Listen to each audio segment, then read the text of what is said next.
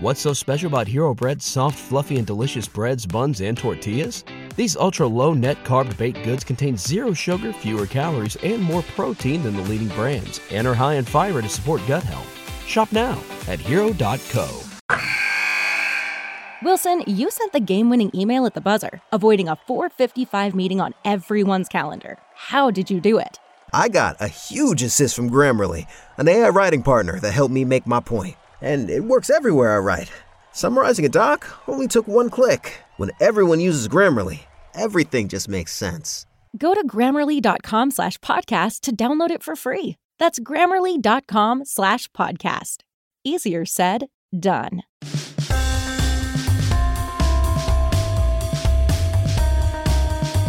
Welcome into the Five Reasons Podcast. My name is Chris Whittingham. I'm joined, as always, by Ethan Skolnick. We are not just an individual podcast. We are a network of Miami-based sports podcasts. So check out our podcast on all the teams in South Florida. We've got the Miami Hurricanes, which we're about to talk about. Five Rings, and Josh Darrow is covering that. He's got Brad Kaya regularly coming on, breaking down the team from a schematic point of view, covering recruiting, covering the past as well. Check out Five Rings. On the Dolphins, we got three yards per carry and the fish tank. On the Marlins, we have swings and misses. On the Heat, we have Miami Heat Beat. And on the Panthers, we have Goldie on Ice from Steve Goldstein, the play-by-play voice of the team. But today, we're kind of doing a comparison of college football in the state of Florida, how the University of Miami have lost four in a row as compared to U C F have won twenty-two in a row and are hoping to get into the college football playoff, but I feel like hope is all it's going to be uh, given the way that the rankings have shaken out thus far. But joining us now to talk some Miami Hurricanes and where they've been the last four games is Vishnu Parasuraman, who is a consultant and editor of the Sebastian's Pub blog.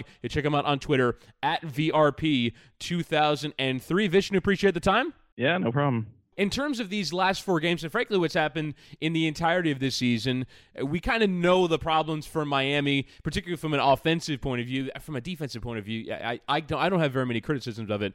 Obviously, special teams have been a disaster, but uh, when you look at this Miami season, where has it gone wrong in your in your view? So I think it's more global than just the offense.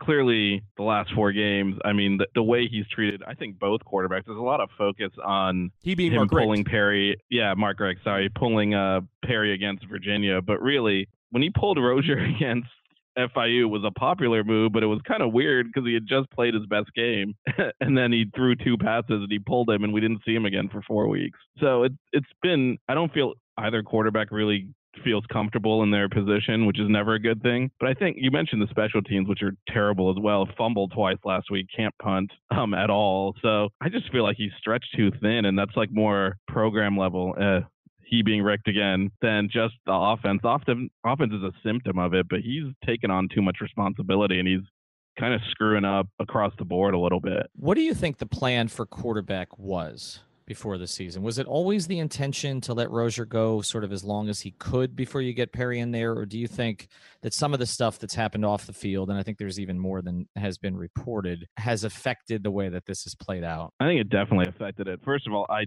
I wonder if Perry is the starter if he wasn't suspended for the first game. And then I think he's still very cautious. He kind of waited till a safe spot in a home game to make that move. He could have done it against Toledo, for example, but it was a road game, so he let Rozier play it. And Rozier actually played well in that game. So I think he's, I think overall the plan was to move to Perry, but I think that was kind of delayed by Perry's off-field thing, which is what makes the decision against Virginia so perplexing. Because after you've already gone through the... Uh, all right, we're switching quarterbacks, and you've gone through that, to just switch it back just made no sense at that point. Do you think it's sort of, and, and this is something that college coaches do all the time to the frustration of many fans, that he just doesn't know which quarterback that he actually prefers, and that if it's actually a week-to-week thing at quarterback, it's so atypical of the other, you know, compa- in comparison to the other twenty-one positions on the field. Do you think that Mark Richt, and frankly, Miami fans, like, I don't know when I watch Rozier or Perry that I really know who's better or actually gives Miami a better chance to win, and then we'll get to the whole play-calling aspect of it, because obviously plenty of fans are howling about that, but do you know which of the Miami quarterbacks is better? It's Perry right now. I think Rozier's broken, to be honest. That last game against Duke, I mean, he wasn't even really trying to throw. He seemed to increasingly as this year has gone on, just not even try to go through progressions and just really tuck it and run at the first chance. And that's not how you run any offense. So I, I do think at this point it's Perry. But to your point, Perry's not exactly coming in and, and lighting the world on fire to the point where like, I can't believe this guy wasn't playing. But the other aspect of this, one's a redshirt senior, one's a redshirt freshman. If you're not sure, you play the younger player. The fact that we, that they played Rozier three games in a row, for a majority of three games in a row at least, and lost all of those games. I mean, we, there was nothing gained out of that. The offense was terrible in those games. So what was the point? At least with if, if Perry doing the exact same thing, you could argue he got some experience or, you know, these are th- lessons learned. And instead, he he was sitting on the bench now. You alluded to it. There might have been non-football reasons for that. But if we're talking about a football decision, I can't imagine if you're up in the air over who to play and you have a redshirt freshman and a redshirt senior, you play the senior. That doesn't make any sense. What's fascinating about this is that I feel like all the teams down here are doing the same damn thing, uh, what you're talking about there. Like we have a Dolphins situation where at this point, our guys on three yards per carry said it uh, today. They're like, why don't you just play David Fales at this point? Like, I, you know, like probably David Fales isn't very good, but at least find out, you know, if he can be a player for you in the future as maybe a backup instead of like running Brock Osweiler out there, like the Heat giving a use highest usage rate on the team to a thirty-six year old at this stage. Like, what sense does that make? And, and you're right with the Canes. Like, if you're not winning a national championship at this stage with Rozier, which you were not, okay, after you lost the game to L S U, that was clear. To me, that's the end of it. You go to the younger guy. You see what you have. If he's not the guy, then eventually you're going to go to Williams. You're going to go to somebody else. But I just don't get that. And I also feel there's a parallel here between the Dolphins and the Canes in terms of what you're talking about with Rick taking on too much. I mean, we've got two head coaches in this market who insist on calling plays, and neither of them are good at it. So I just don't get that. So I, I guess the question for you on Rick and the play calling is, first thing, is there anybody there who can do it if it's not him? And two, if they go into next season and he is calling plays, what is the fan reaction to that going to be? So to your first question, the answer is not really on this staff. And that's part of the problem. When I say he's taking on too much, I mean, he's really staffed this team. Forget that he's calling the plays. Like there's a lot of inexperienced coaches, especially on the offensive side of the ball, that really only he would have hired. I mean, his son gets a lot of the headlines in that because it's, I mean, let's just be blunt. It's nepotism. But even Thomas Brown, who's like the co-offensive coordinator, even though he doesn't call plays and running backs coach, he's very green as well. Uh, Rick brought him over from Georgia. Hartley, even though tight ends have done well, he's also a special teams coach. He was, I believe, a G A at Georgia when Rick brought him over here. Like these are not coaches that anyone else would have hired to those positions. So on top of him taking on the play calling duties and, you know, all of that entails, there's not any other experience on this offensive staff other than Cyril's, who I have a feeling might be gone because the offensive line stinks, and Dugan's. But the rest of these coaches on the offensive side, I don't think anyone else in the country would have put them in those positions. So it's kind of difficult then when he when it goes off the rails like this, and he's basically the only experienced coach on the staff, and now he's got to fix the offense and worry about the whole team. And then you look at the last game, like the play calling wasn't great or anything. The offense did move the ball okay, but so many penalties, dropped passes, two fumbles on special teams. And you have to wonder, hey, maybe if Rick was spending less time trying to fix the offense and more time coaching the team as a whole, maybe a lot of those mistakes don't happen. Those are like C E O level mistakes when the whole team is sloppy and he's busy trying to fix a broken offense instead of focusing on that. And that's what I mean by stretched way too thin. He needs to do his other job. There's been clock management issues in a lot of these games where he's trying to call a play in when he needs to be looking at the clock. So there's all those problems. And if he's calling the plays next year, obviously coming into the year, it'll basically be like what happened to Rozier this year. Over the summer, everyone will convince themselves that it's going to get fixed and that the first time it goes wrong, all hell's going to break loose. Right. The, the, when when they go three and out against Florida in the opening game, it's going to it's going to be raining down boos at Camping World Stadium. I, I guess my question would be, I'm always hesitant to criticize play calling because I don't know what the plays are that are being called. And so when you watch Miami offensively and you say that Miami has bad play calling or that their play calling isn't any good, what do you think could be done with this offense, or what do you think is not being done with this offense that leads you to that conclusion? So here's the thing. I'm in the same boat as you. I'm not a football expert. Like Rick knows way, way, way, way more about calling plays than I do. And he actually used that line a couple of weeks ago when he, you know, said, if I sat down with the football person and explained the, to them what we were doing, they would get it and they wouldn't ask these questions. And he might be right. So it's difficult for me to say, well, we should be running this style or that style. I know they're not scoring points, though. So something's not working, right? Like when you when you don't score more than when you don't score more than fourteen points in three consecutive games, you can explain to me how your process is right all you want. It's just not working. Now, some of those you can clearly see. There was a play against Georgia Tech where Perry threw it into coverage and Jeff Thomas couldn't make the catch. And then, you know, they show the replay and Brevin Jordan, they forgot to cover him and was running up the seam wide open. If he just throws it there, it's a touchdown. I'm sure Rick's looking at that and saying, if I had better quarterback play, that's a touchdown, then you're not complaining. Sure. But when it's two quarterbacks and it's all year, then it becomes a coaching problem. And also, I meant, I alluded to this earlier, the offensive line just stinks. And that makes any play calling look bad. So there are things that can be fixed, but when people, so my whole thing with Richt is this, he's the one who built this staff. He chose to, like I said, fill it with guys that are frankly poor, personally loyal to him. So this is going to be a very difficult staff for him to shake up when these are kind of almost like his, his one's his actual son, but a lot of them are kind of his boys.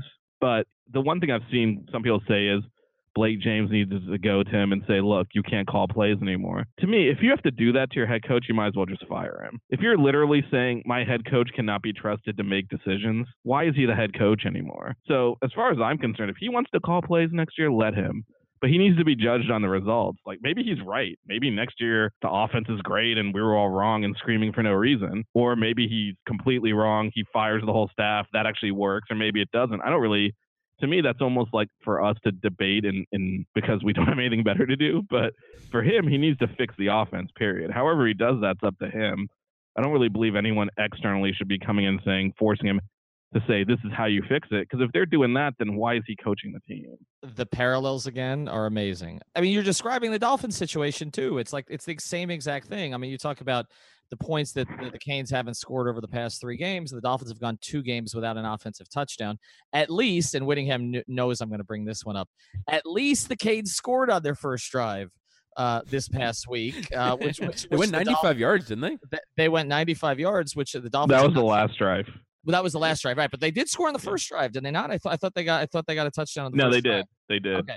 Okay, because the Dolphins have not scored a touchdown in their last nineteen games under offensive genius Adam Gase and have not scored a point in their last thirteen. And again, the same applies here where both of these guys are offensive coaches and both of their offenses suck and both of their quarterback situations suck. And you're right, you have to be judged on the result. And when any coach starts bringing up the I need to talk to a football person about this, or the it's like it's that's well. The, well, his, well, his was even more concerning because his his deal was these plays have been working for thirty years. Oh, well, and that's and that's worse. And that's terrifying because you're basically saying I I'm leaning on my offensive principles from thirty years ago when the whole sport has completely changed in that intervening period.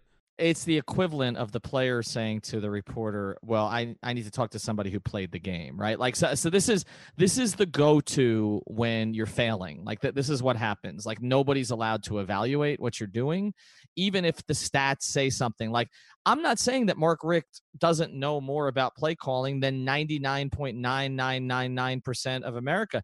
Unfortunately, he doesn't seem to know more about play calling than the defensive coordinators he's going against on a regular basis, and that's all that matters. Like you judge you, you judge someone in the arena that they're in, not against the general population, okay, and say, yes, okay, if he goes over to the La Spada, he might be able to find someone who is not as good at play calling as he is, uh, but I only care what he does when he's going against so-so A C C competition, and that hasn't been good enough. So I, I guess the larger point here is this, like what you're saying makes sense to me. Like if you're going to say don't call the plays, then what are you doing here at this stage? It's kind of like saying to Pat Riley, like if you can't get the whale, like what's your role in the organization? But where does the, the program go from here? They just gave him an extension, right? I mean, so, I mean, they hyped the fact that he was bringing all the old players back, bringing the youth back, the turnover chain, all this. Like, is it even an option to fire Mark Richt in the next year or two? Because I don't think it is. I mean, I, I have no idea on that front. Things tend to change quickly because I don't know if you've noticed, our fans don't tend to be calm and rational. So really, so often, often you think, well, there's no way they can afford that. And then it gets so ugly that they almost have to. If you recall when, when Al Golden was finally fired, everyone remembers the fifty-eight to nothing that kind of tipped it. But right after that game, Blake James came right out and said, there's no way we're firing him. And it got real ugly real fast. And the next day, the basically the board of trustees went to him like and told him, look, we can't have this.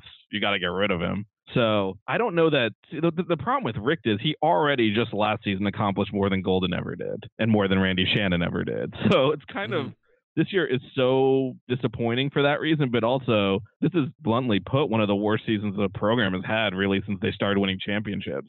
So I don't know how you square that circle, because if you look at last year, it's like you can't fire that guy. You look at this year and like he's got to go. Uh, my larger point is just if you're having to dictate decisions, like on-field decisions to the head coach from the athletic department, you need a new head coach. Like no one's going to go to Nick Saban and tell him you need to run this offense or do this. You just say, he's the best coach. He'll figure it out. I guess maybe there's a difference between dictating and, and consult, right? Because if Mark Richt can't separate himself from the situation and say, well, maybe I gave this up at Georgia for a reason. If he can't be self-aware enough to realize that maybe I shouldn't be doing this, then why wouldn't an A D go to him and say, well, are, are you sure you want to do that? And, and maybe, you know, and just sort of put the pressure on him to say, well, I'm not going to fire you if you don't hire someone, but just know that you're going to be under increased scrutiny if you don't. The only problem with that is, let's say you, you do kind of pressure him or advise him or whatever, and he goes in and fires the staff, and the offense stinks next year. Whose fault is that? That's a good question. So that's why I, I just feel like I feel like you just you, you have to go to him and say, look, these are the expectations for on-field performance next year. Like what happened this year was completely unacceptable. You're on notice. Like this needs to improve significantly. Mm-hmm. And then let him figure out how to fix it. Because he's got, like I said, play calling is symptomatic, but the, the fact that the staff is young and inexperienced is also a problem. So you could two birds with one stone that by letting go some of these people and bringing in an experienced coordinator. But like the special teams are terrible. The clock management is just mind-numbingly bad. And I feel like a lot of that, if he does not recognize that he is basically spreading himself out to do too many jobs and he's not doing any of them well, if he can't independently arrive at that, I just don't know that he's ever going to actually fix this globally.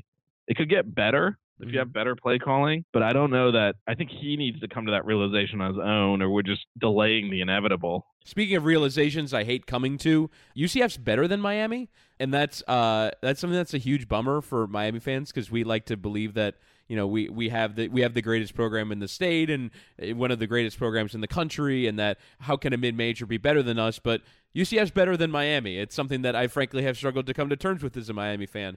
But one of the things that we're going to talk about with Jeremy Tache, who's going to come on later on in the pod, is there are global reasons. You, you mentioned the, the sort of global picture of it. There are global reasons why U C F is better than Miami. They're recruiting speed. They've got sort of one of the more modern offenses in all of college football that's playing like the best offense in the offenses in the country do, and they've kind of been on the cutting edge, whereas Miami has frankly for fifteen years been catching up, right? They always got by on a talent advantage. They haven't always gotten by on a scheme advantage or a facilities advantage or the other things that have now played a role in the in the progress of college football. Do you think that from a global point of view, Miami is being left behind? No. You mentioned that they get by on a talent advantage. They better be. What else does Miami have? Like that, that's the whole point. That's why the program exists, that if you can get a share of the local talent, you will always have better players than ninety-five percent of the teams you line up against. So they should just be exploiting. The problem is they're not exploiting that advantage. You play Duke and Duke looks better offensively. Like that's a problem. So, no, they, I, don't, I definitely think, look, the, we've been spent a lot of this time talking about the offensive shortcomings. It definitely needs to get better, but the whole point of the Miami program and approach should be we're going to have better players. How do we exploit that? It should not be to try, because if you try to scheme around someone or even try to, let's say we get a superstar quarterback and he's awesome, so the offense works for a couple of years. The way you build programs to actually sustain dominance is by building systems that allow talent to show out. That's like what that's what Alabama does, right? Like they their players, they who cares who comes in next? It doesn't matter almost, right? And th- that's what Miami used to be. And it was not there was no like there was no rocket science behind it. It was just like we're gonna recruit better players and we're gonna put them in a position to succeed and they'll handle the rest. And that's clearly not happening right now. And like you said, it hasn't happened in fifteen years. Final one for you here, um, Manny Diaz, because we've talked a lot about Mark Richt, and it's pretty clear that Manny Diaz is going to get another opportunity here in the short term. Maybe it's not after this season, but maybe the season after that. If you're U M, do you even consider the possibility of a preemptive strike or even a match? Essentially, he gets offered a head coaching job somewhere else and you promote him or again, or is that just not, is that a bridge too far considering what you've committed to Richt? Yeah, I don't think I would do that. Look, you you have to account for these things when you're a big program. Um, I keep going back to Alabama because they're the gold standard, but they lose their coordinators every year. It doesn't matter. So I don't think anyone on this staff is worth doing that for. I, I think the world of what Manny Diaz has done for the defense, it's carrying this program. I mean, as bad as it is, can you imagine if the defense wasn't good? But um, But I, I just don't. He's got no head coaching experience either, so you'd make him like a coach in waiting. And what happens if Richt ultimately does have to get fired? Now you're promoting someone from his staff. We've done that. That was what Randy Shannon was. He was also considered was. one of the best. Yeah, well, Larry Coker was not off a failed staff, though. Butch left voluntarily to the N F L, but literally we fired Coker and promoted his defensive coordinator after the head coach failed. And that's kind of what we're looking at here. In this context, it's not a situation where the only way I would prove that is if like Richt was solid and we knew everything was going the right direction and he's basically saying he's going to leave in a few years. Sure, because Richt is getting up there in age-wise as well. So then it would make sense. But in this situation where we're not even sure about the head coach, I would be very reluctant to pr- make promises to the defensive coordinator, as painful as it would be if he left. All right, Vishnu Parasuraman, you check him out, Sebastian's Pub on Twitter, at V R P two thousand three. Appreciate the time, sir. Yep, thank you. We'll get to the U C F portion of the podcast here in a second, but first I want to tell you about another great sponsor of the Five Reasons Sports Network, and that is bet D S I dot com. You can check them out at bet D S I on Twitter as well, and you've got to use the promo code reason one oh one. That's reason, no S at the end, one oh one, to get up to twenty-five hundred dollars matched on your initial deposit. Chris, what's on there for the college games this weekend? Yeah, we're looking at Miami and U C F this week here on the podcast. And actually, believe it or not, going into this week, Miami are favored in their game against Virginia Tech. They're four and a half point favorites away from home, which uh, frankly just sort of underscores what uh, how, how little is thought of, uh, of of Virginia Tech at the moment. And then you look at U C F, they're home with Cincinnati. They are seven and a half point favorites going into that game, which is probably one, among their lower spreads of the season. Both those both those teams heading down the final stretch of the college football season. And frankly, no Dolphins game this weekend, so maybe you can occupy your time by betting some N F L games. bet D S I dot com is where you go. Use the promo code reason one oh one to get your deposit matched up to twenty-five hundred dollars.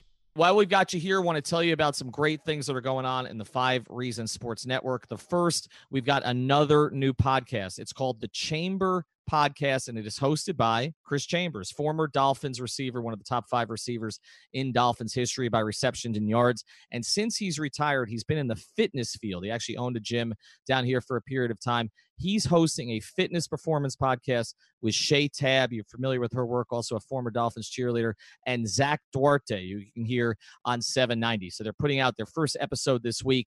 Check it out, all the same places that you find our podcast. Also, we are selling hats. Yes, we finally got some merchandise, so check that out. I've got them posted up on the Five Reasons Sports Twitter feed. Just go there, get the hats. They'll be shipped to you within two or three days. So check out the Five Reasons hats. And also our patron feed, a lot of new content going up there, including commentaries from myself, some short commentaries. You don't want to deal with me for an hour. You can have five minutes. So the way that you get that is you've got to go to Podbean. That is our hosting app. Go to Podbean and just sign up there. It's three dollars a month. You get more than twelve bonus episodes per month. So check all out. Three, two, one. So check out all those things on the Five Reasons Sports Network. Joined now on the Five Reasons podcast by Jeremy Tache, who is the co-host of Swings and Mishes, our baseball podcast here in the network. But more importantly, for our purposes today, he is the host of War on I four, which is our patron-only podcast on U S F and U C F. Now, we envision that being a bit more of a rivalry at the start of the yeah. season, and both teams kind of keeping pace with each other. That has not happened. U- USF has lost three on the bounce, and now U- UCF uh, continues to gain momentum to try and move up those college football playoff rankings, though that is growing ever more unlikely. But it, what we're doing today is comparing the University of Miami and their plight over the last four games and how it's possible that a program of their size and stature is at the place that it's at right now, and U C F, a relative newcomer onto the college football landscape. When they moved, I was just, I was looking at their Wikipedia page before we started this. When they moved into Conference U S A in two thousand five, they were coming off of an oh and twelve season with, with George O'Leary as the head coach. It wouldn't be the last time U C F went oh and twelve with George O'Leary as head coach. And so So, Jeremy, wh- where I kind of want to start with you is this incredible run that U C F is on, where they've won, uh, am I correct in saying twenty-three in a row? twenty-two, it's twenty-two in a row? in a row. It'll, it'll be twenty-three after this weekend. I admire the confidence. But at the start of it, Scott Frost is the head coach, coming off a six and seven season. Could you ever have anticipated, not just obviously that they'd win twenty-two in a row, that's uh, pretty easy to say that no, but everything that's happened since, which is U C F basically becoming one of the ten best, five best offensive programs in all of the country and mowing teams over, were there indications that Scott Frost could take this program to this point? So I would say that indications, sure. Was there an expectation? Absolutely not. Um, U C F, as as you noted, just the year before Scott Frost took over in twenty fifteen was oh and twelve. So oh and twelve to Scott Frost then coming in, instituting a brand new offense, a brand new program, an entire new coaching staff, uh, going with the U C F fast and U C F fierce mantras in terms of branding. Um, But that's exactly what it's been on the offensive and the defensive side of the ball, a turnover-reliant defense. And on offense, you'll often watch games, and, and this is continued into the Josh Heupel era, but from the very beginning of the Scott Frost era, you would watch games and you would see this offense moving so fast that uh, if you watch the sidelines, they're not moving the chains fast enough. So really, if there were disputes on where the ball would be at, you know, at the end of a play, you couldn't figure it out. But the plays have all been so big that it hasn't even mattered. Um, Scott Frost came in, um, took over with still Justin Holman at quarterback. And, and there's some kind of funny jokes amongst uh, the U C F fan base where the average college football fan can name that Blake Bortles was their quarterback a, a few years back, and then now McKenzie Milton is their quarterback, but you're only a real fan if you stuck around during the Justin Holman era. Uh, but Justin Holman, a guy that actually in two thousand fourteen led U C F to a share of their conference championship in the American, um, and had a big arm and all of that, but he was the first quarterback. This show is sponsored by BetterHelp. What's the first thing you do if you had an extra hour in your day? Go for a run, take a nap, maybe check the stats of the latest Miami Heat game? I've got a better idea.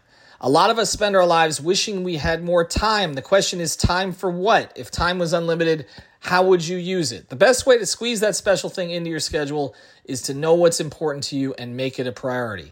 Therapy can help you find what matters to you so you can do more of it. I've benefited from therapy. I went through some life changes, major life events, had some difficulties, wasn't a believer in therapy, but it helped me and it can help you also. So if you're thinking of starting therapy, give BetterHelp a try. It's entirely online, designed to be convenient, flexible, and suited to your schedule. Just fill out a brief questionnaire to get matched with a licensed therapist and switch therapists anytime for no additional charge. So learn to make time for what makes you happy with BetterHelp.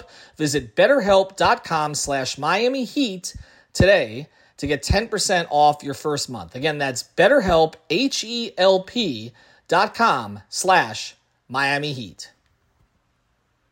Say goodbye to your credit card rewards. Greedy corporate mega stores, led by Walmart and Target, are pushing for a law in Congress to take away your hard-earned cash back and travel points to line their pockets. The Durbin-Marshall credit card bill would enact harmful credit card routing mandates that would end credit card rewards as we know it. If you love your credit card rewards, tell your lawmakers, hands off my rewards. Tell them to oppose the Durbin-Marshall credit card bill.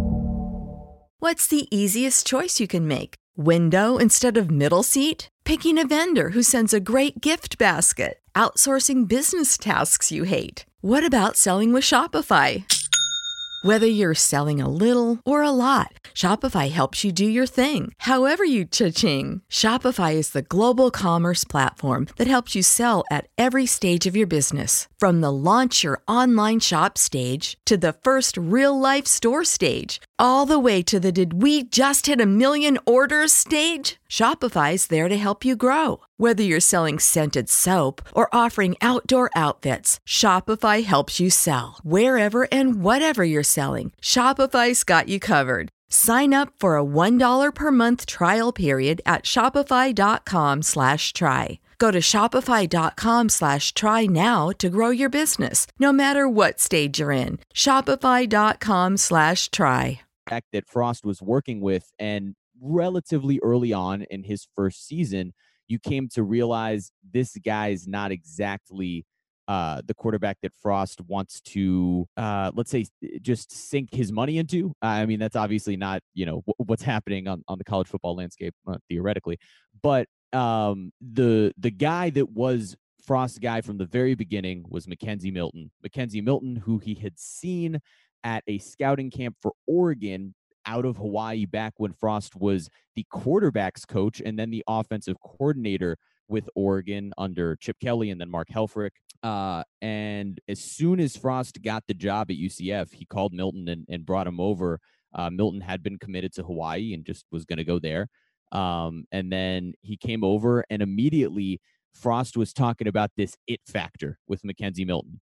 And the first time I saw McKenzie Milton throw, I thought Scott Frost was going to run the U C F program into the ground because I thought McKenzie Milton would never be able to turn into, well, what he's turned into. But I, I didn't even think he'd be an average college quarterback. He had this fun flair about him.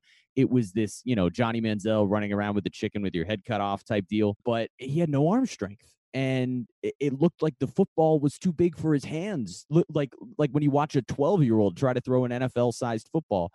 But he was right. Milton has that it factor. They went six and seven with a, a roster full of freshmen. Frost came in and played his guys right away. And then last year, every bounce went their way. I mean, when you really look at it, that was a team that dominated the majority of their games. But late in the year, you had really close games against U S F, a talented program uh, with Quentin Flowers leading the way. That game could have gone either way on Black Friday last year. Then you beat Memphis in the conference championship in overtime. Uh, again, every bounce went their way that was necessary. And when you have guys like Shaquem Griffin on your defense, that's going to happen. Uh, and then they went out, and even though McKenzie Milton, I believe, started two of thirteen in the Peach Bowl and was just awful in the first half, they still kind of dominated Auburn and, and took that one. So no, uh, sorry, long way to answer your question and say, no, I couldn't have envisioned an undefeated season last year. I would have thought there'd be a step forward considering they played so many freshmen in Frost's first season in twenty sixteen, but to see the program where it is and now under new new leadership from the coaching side still kicking is is really remarkable. Well, Jeremy, this is what I want to get at here, because the overall context of this pod is is how is U C F in this position? And, and look, I, I don't think they're going to get in the playoff. They're twelfth. Um, right. Obviously, the defense hasn't been very good. There weren't enough upsets in the top ten last week to really make it interesting. But regardless, um, you know, Miami's lost, you know, four straight mm. and appears to be headed nowhere. Their best win this year is a one-point win against a terrible F S U team at home. And here U C F is, and what I'm trying to, to get at, because it gets to where Miami is and where they can go, is, is it as simple as saying that it was a system and a quarterback that have done all this? Because if that's the case, then you've got to look at Miami's situation, at Mark Richt, and say, okay, why can't we find a quarterback like that? And why right. can't we put in a system that fits his talent? Or is U C F out recruiting Miami at other spots? In other words, it, it is... Because that strikes me as odd if that's the case. And, and U C F's defense would not indicate that, uh, that they are out recruiting. But it almost seems to me like U C F has passed Miami by basically being more creative at two spots, coach and quarterback. And everything else Miami can be better at, and mm-hmm. U C F is still better. Is it as simple as saying that? You know, it, it's complicated there. Um, I would argue, so, so both of the points that you made are correct. Uh U C F has been more creative at the quarterback position over the last few years and and blatantly more talented over the last few years at quarterback, um, even dating back to the Bortles days. Um, but it is creativity at the head coach as well. But but I would I would also make the argument that that U C F has sort of been a sleeping giant uh, waiting to be awoken in this area for quite a while. I mean, if you look at it, since two thousand four, Miami has one ten-win season. U C F has five. It'll be six if they win on Saturday. Um, U C F has, even though there have been the oh and twelve seasons sprinkled in, U C F has had uh, flashes of success for the last ten, fifteen years now. Um, and they're not necessarily out recruiting. They're just recruiting in a smart way. When Frost came in a couple years ago, um, he basically said, we want to recruit the Orlando area. And rather than recruiting and trying to say, all right, let's go get these gigantic offensive linemen. Although, obviously, when you look compared to twenty thirteen uh, and you look at the offensive line now, uh, that Fiesta Bowl team compared to to this group, you know, there's some big boys on the offensive and defensive line. But it was all about speed. That's all that U C F has recruited. They've said, okay, Adrian Killens, you're winning state championships in track. You're five foot eight. You look like you're one hundred thirty pounds soaking wet. We don't care. We're going to get you the ball in space. And now all of a sudden they're running them up the middle all the time.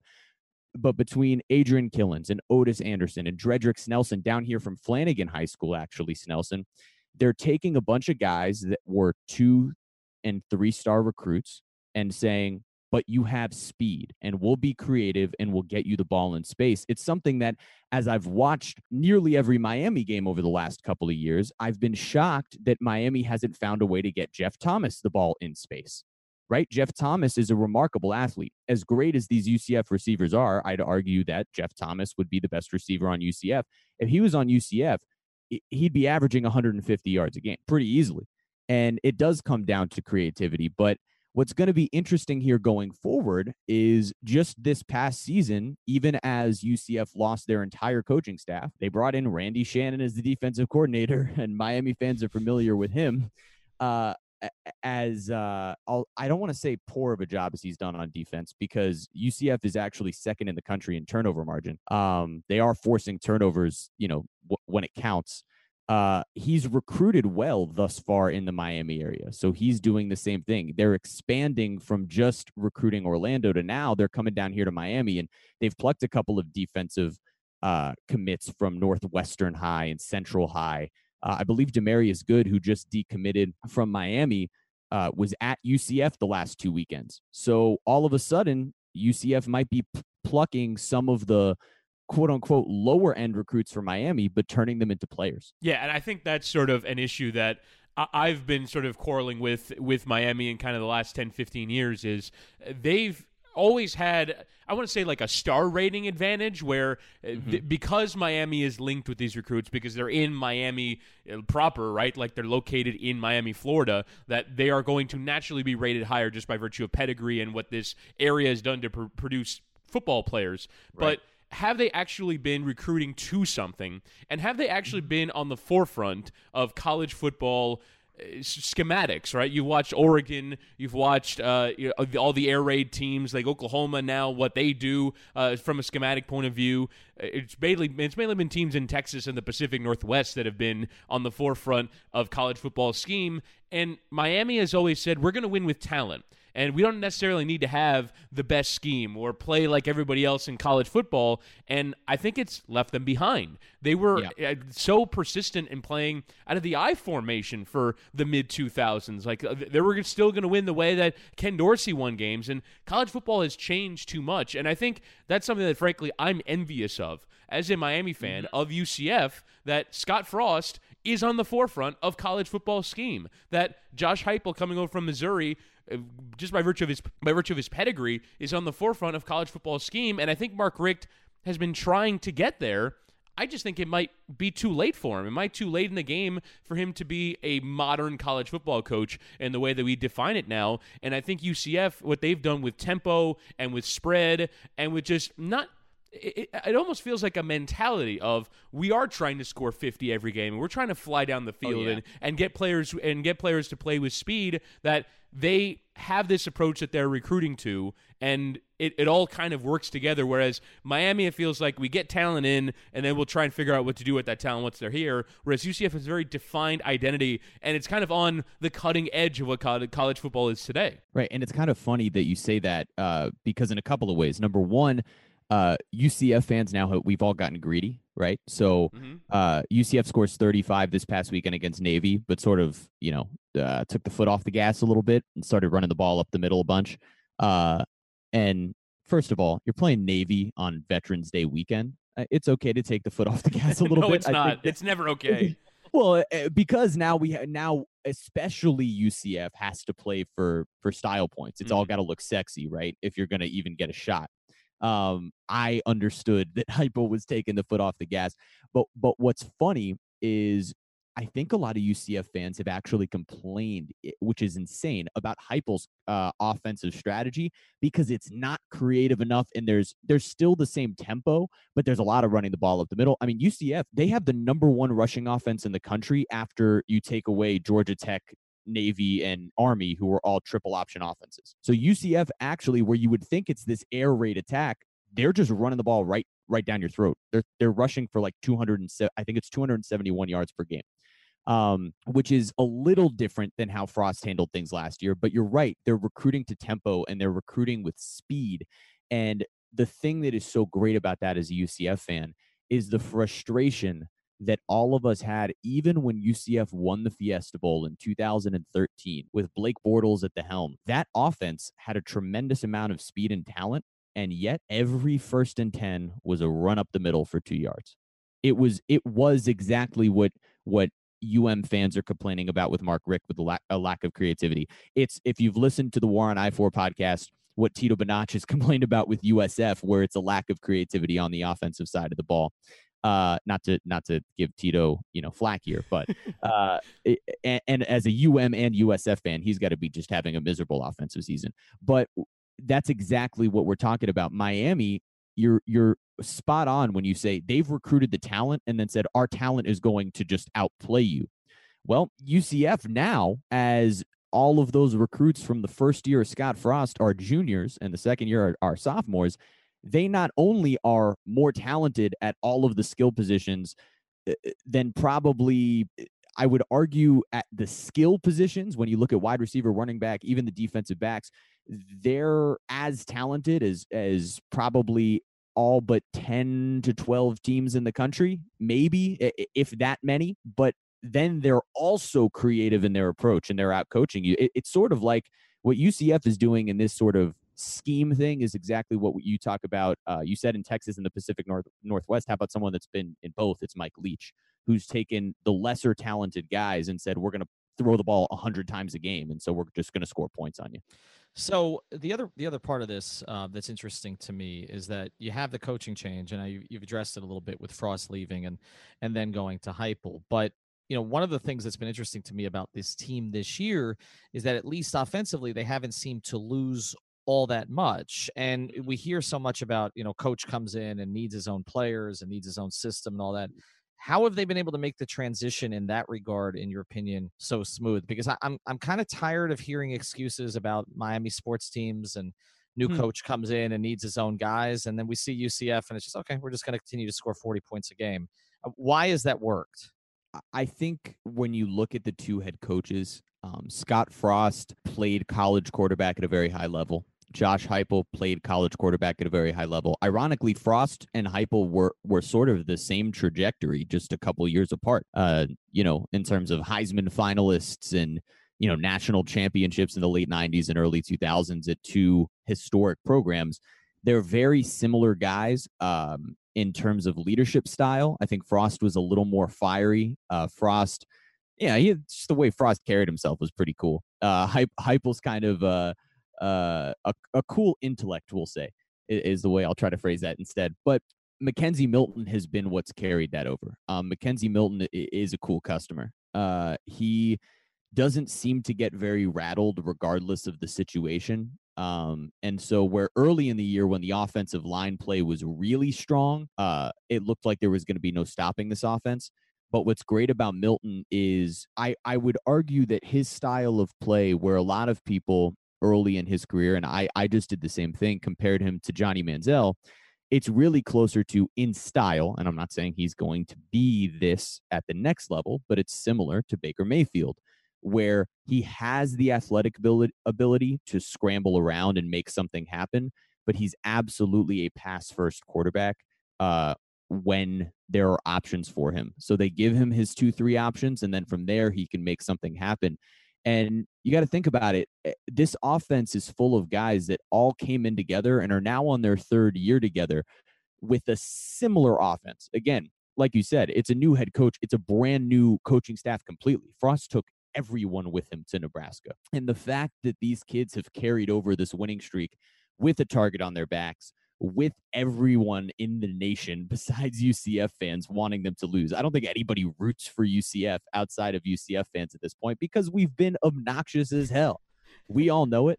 Uh, and and this team, even with all of that, has maintained this level of stability and and a, a cool, calm, collected type of atmosphere around them. And I really do think that comes down to McKenzie Milton, which, going back to what Chris said before, uh, makes it interesting going forward, right? Because maybe this is just a quarterback and a system, right? Maybe this is mm-hmm. just the one quarterback. And and I hope that's not the case. I, we watched Darryl Mack go out um and and beat down E C U, but again, that was E C U. Now, road game at night, your first start, uh everybody expected McKenzie Milton to play, and Darryl Mack went out there and was had success. I believe he ran for over one hundred yards in that game, but didn't, you know, he's not McKenzie Milton, and we can't expect the next guy to be McKenzie Milton. So what happens next? You know, does McKenzie Milton stick around for next year, and does this undefeated streak just continue into oblivion?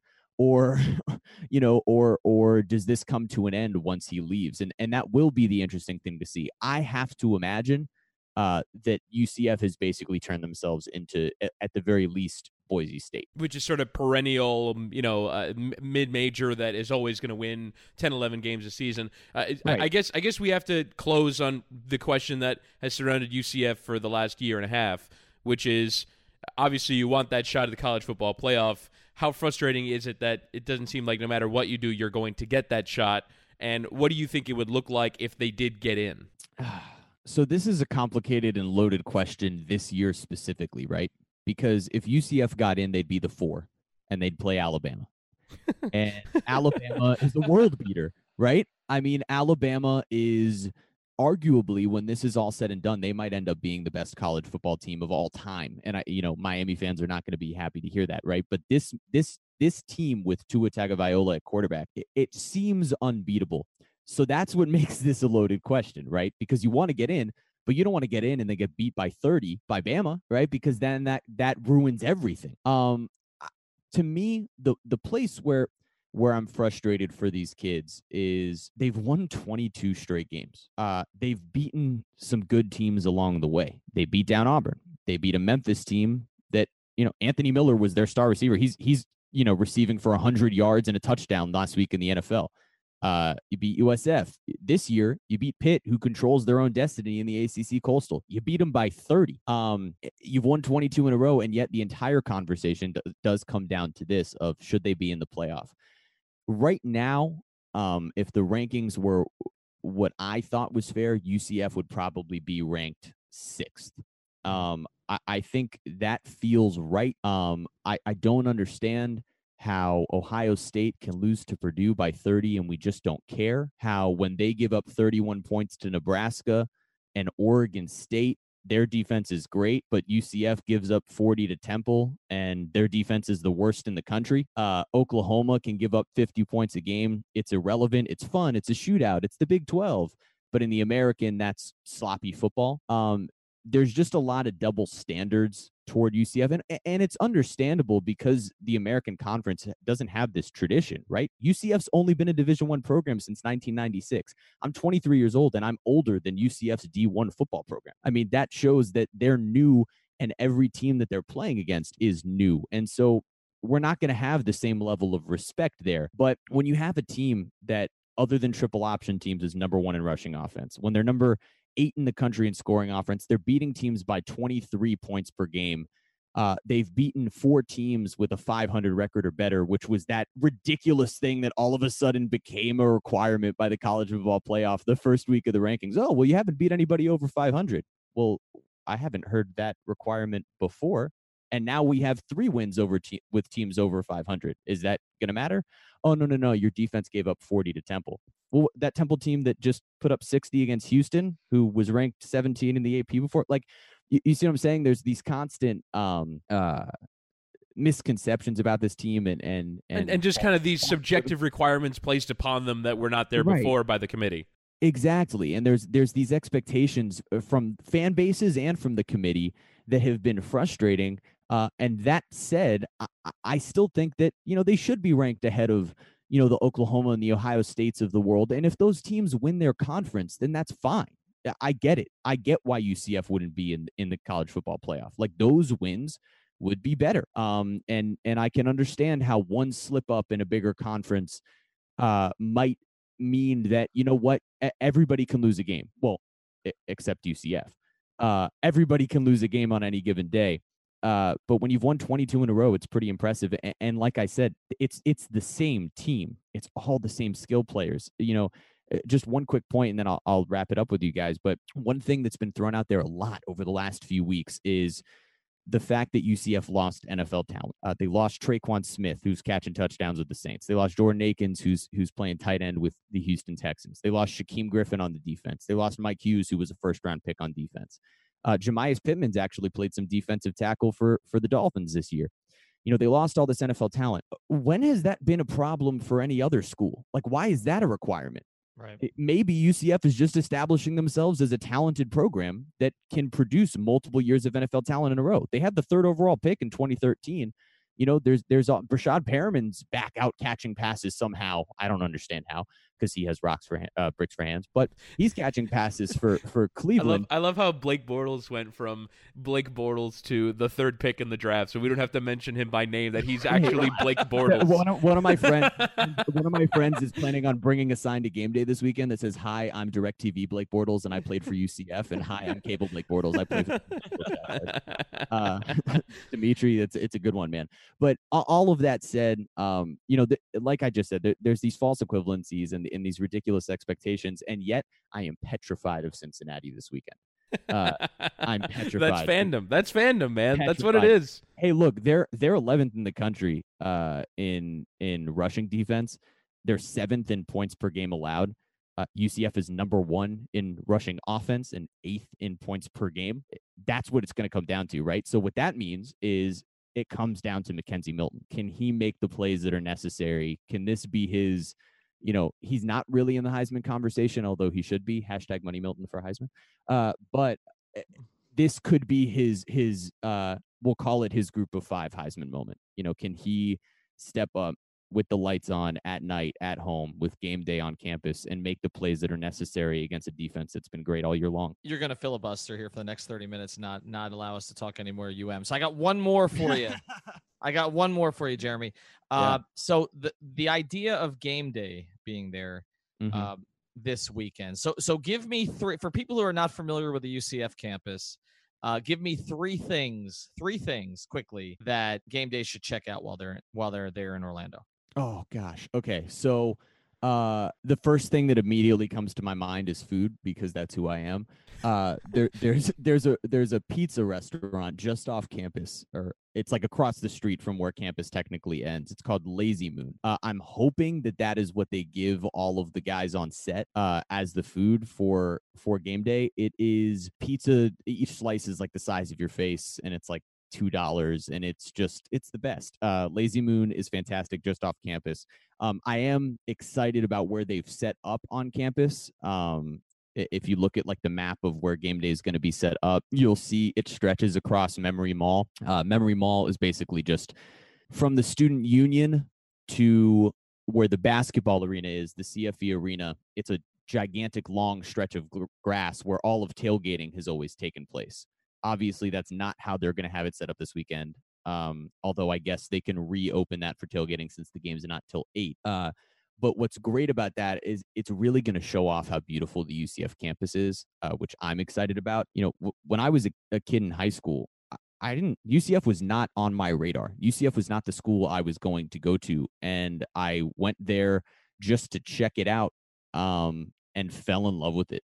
And even then, still didn't think I was going there. And it, I'm really excited as someone that takes so much pride in the university to see it shown off in the way it's going to be shown off, because they're going to show off the academic side of things as well, including the engineering program and all of that.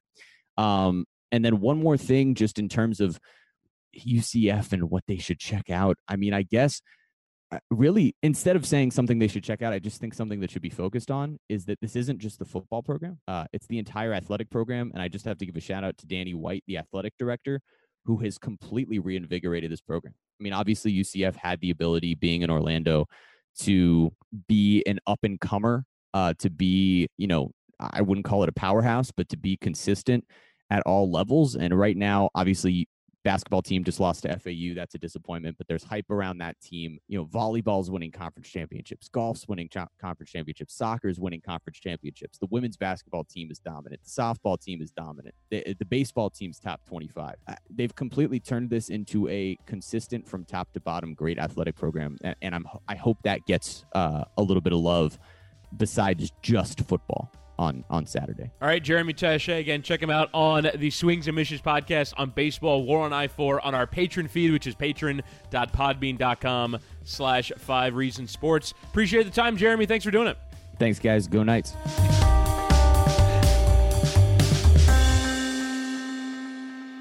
Thank you for listening to the Five Reason podcast. Thank you so much.